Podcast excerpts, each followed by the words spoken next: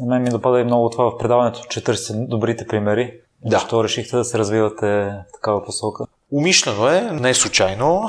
Умишлено е по простата причина, че информацията в момента, която сега, много хора ще кажат в България е така, ами не е в България, така навсякъде е така. Негативната информация продава, защото негативната информация провокира в човек един друг тип мислене. Той започва да става критичен, започва да се възмущава. Това са естествени неща, които човек, така се каже, има желание да изрази от себе си в една среда, в която на никой не му стига време, на никой не му стига пари и така нататък. Нали, всеки има някакви проблеми около себе си и съответно когато види една негативна информация, той изкарва всичко негативно от себе си, което е натрупал на база на някакви други емоции, които има. При положителната информация не е така.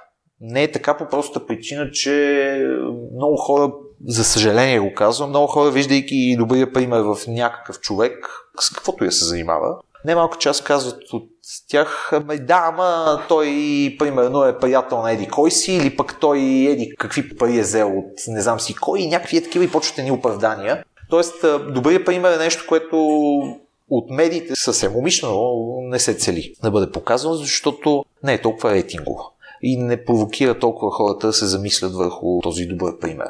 Сега ние избрахме подхода по простата причина, че сега то, като всички правят нещо по един начин, сега няма и ние да го правим по този начин, ще изберем друг подход, защото заслужават пък и много хора се оказа. Аз в интерес на истината, стартирайки от това предаване по телевизия Европа, така с ръководството на телевизията говорихме нали, по отношение на добрия пример, предприемачи и така нататък. И аз казах окей, обаче също време вътрешно с една мисъл, абе, добре, аз окей, ще покажа там 10, 20, 50, 100 човека и после ще правя, къде си намирам гости. Оказва се, че не е така. Оказва се, че имам много, много, много хора и изкачат все по-интересни хора, с които аз имам огромното удоволствие да се запознавам, които правят всевъзможни неща от изключително миниатюрен бизнес на ниво община, село и така нататък. Нещо, което предоставят някакво решение или някакъв бизнес, който помага на съответното малко село, примерно, т.е. изключително микробизнес, до супер мащабни бизнеси, за които също никой не е чувал. Много неща се случват в България. Аз съм изключително изненадан, включително даже мога да кажа, от това, което се случва тук. То естествено по някакъв начин има историческа, дори можем да кажем, историческа логика да се случи точно тук и точно сега.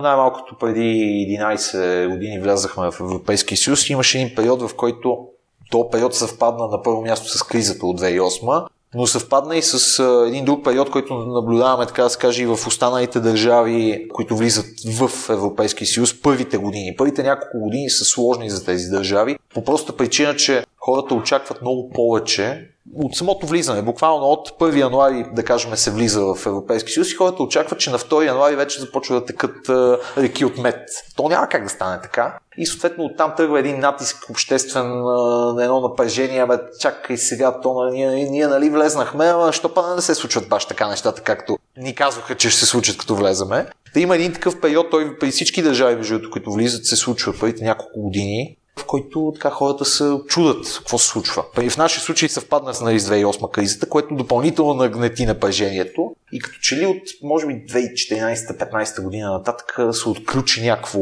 така, е, отключи се нещо в българите, съответно оправи се, разбира се, економически държавата и хората и станаха и по-платежоспособни, но някакси хората започнаха да мислят предприемачески. Включително и това, което правиш ти е, аз ти го казах и по време на твоето участие в предаването, това, е, това си е предприемачество par excellence. Съответно, хора имат някакви професии, развиват някаква дейност, но същевременно гледат всяка една свободна минутка да оплътнат и с някаква друга активност, да пишат в някакъв блог, да направят влог, да направят подкаст, да развият някакъв изключително малък бизнес, който, нали, примерно в началото ще е на загуба, те ще с ясното съзнание, че ще е на загуба, но в последствие ще им даде някакви резултати. Тоест, промени се мисленето на хората. И аз професионално черпа дивиденти от това, че се промени мисленето на хората, намирам си гости за предаването.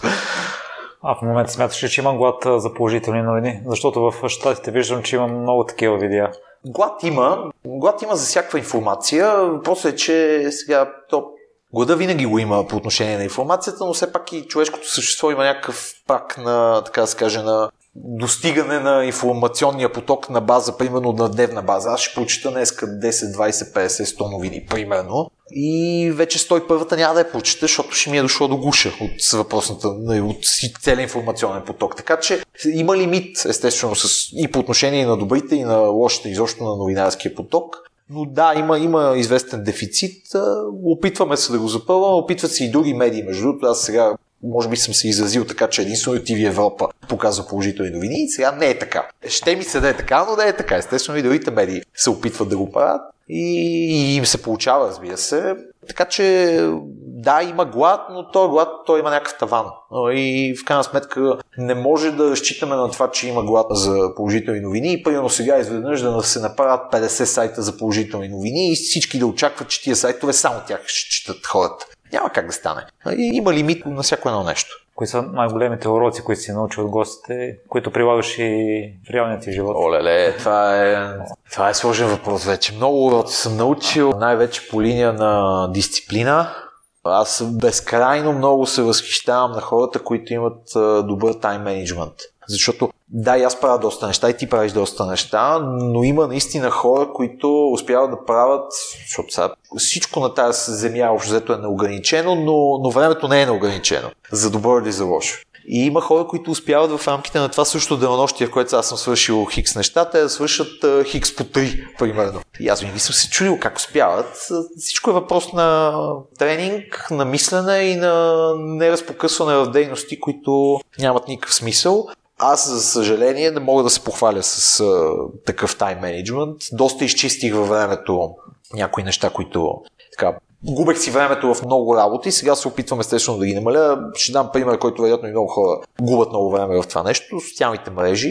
Губех и още повече от преди, колкото сега губя, но това е нещо, което се опитвам да лимитирам, защото ми гълта много време, в което мога да правя други неща, например да чета, да, да пиша и така нататък. Дългосрочно виждам много по-голям смисъл в тях. Това с тайм менеджмента е нещо много важно и други, други уроки е сега супер клиширано ще прозвучи с абсолютна сигурност, но общо взето човек, ако има някаква идея в главата, има ясен план как да се случат нещата, дори тази идея да изглежда супер абсурдна на всички около него, такива примери доста в предаванията. Супер абсурдна. И родители му казват, гаджа му казва, бе ти ти си, какво се занимаваш с тази глупост? И ела тук да, примерно, да съседи кой си да излеземе да пиеме бира или да, примерно, да развиеме бизнес с някой друг. Обаче на съответния човек главата му е, че той има някаква цел, някаква идея, направил си е плана и съответно той изследва тази цел. Отначало среща доста проблеми, не само, че всички му бучат на главата, това няма как да стане, среща всякакви проблеми, но в крайна сметка достига до един момент, в който се оказва, че всичките ти усилия са имали смисъл. И това нещо е много ценен урок, защото всъщност аз съм така в, в философията, която съм възприял за себе си и за света изобщо.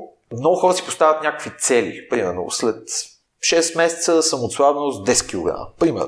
Не, не знам, що ми дойде за това, но това е много такава популярна цел, която си поставят хората. Важна е не толкова финалната дестинация, т.е. ти след 6 месеца си отслабнал с 10 кг, е важен процесът пътя, по който ти минаваш, защото дори да достигнеш понякога крайната цел, ако не си извървял този път и не си, така да се каже, не са те ушамарили тук-там, нали, не са ти се случили неприятни неща, за да достигнеш крайна сметка тази цел, ти не оценяваш това, което си постигнал. А неоценения успех най-лесно се губи. Той и с парите също. Имаме силно десетки, стотици примери, ако не и повече, на хора, които печелят примерно пари от тотото и понеже не са направили кой знае какво усилие, освен да, да дадат 5 лева за един фиш, примерно, и да попълнат там някакви цифри, съответно тия пари си заминават ето така. Ако, примерно, този човек е работил 10 години за да изкара тези 10 милиона, със сигурност няма да ги изгуби по този начин. Просто абсолютно се подписвам с две ръце. Така че важен е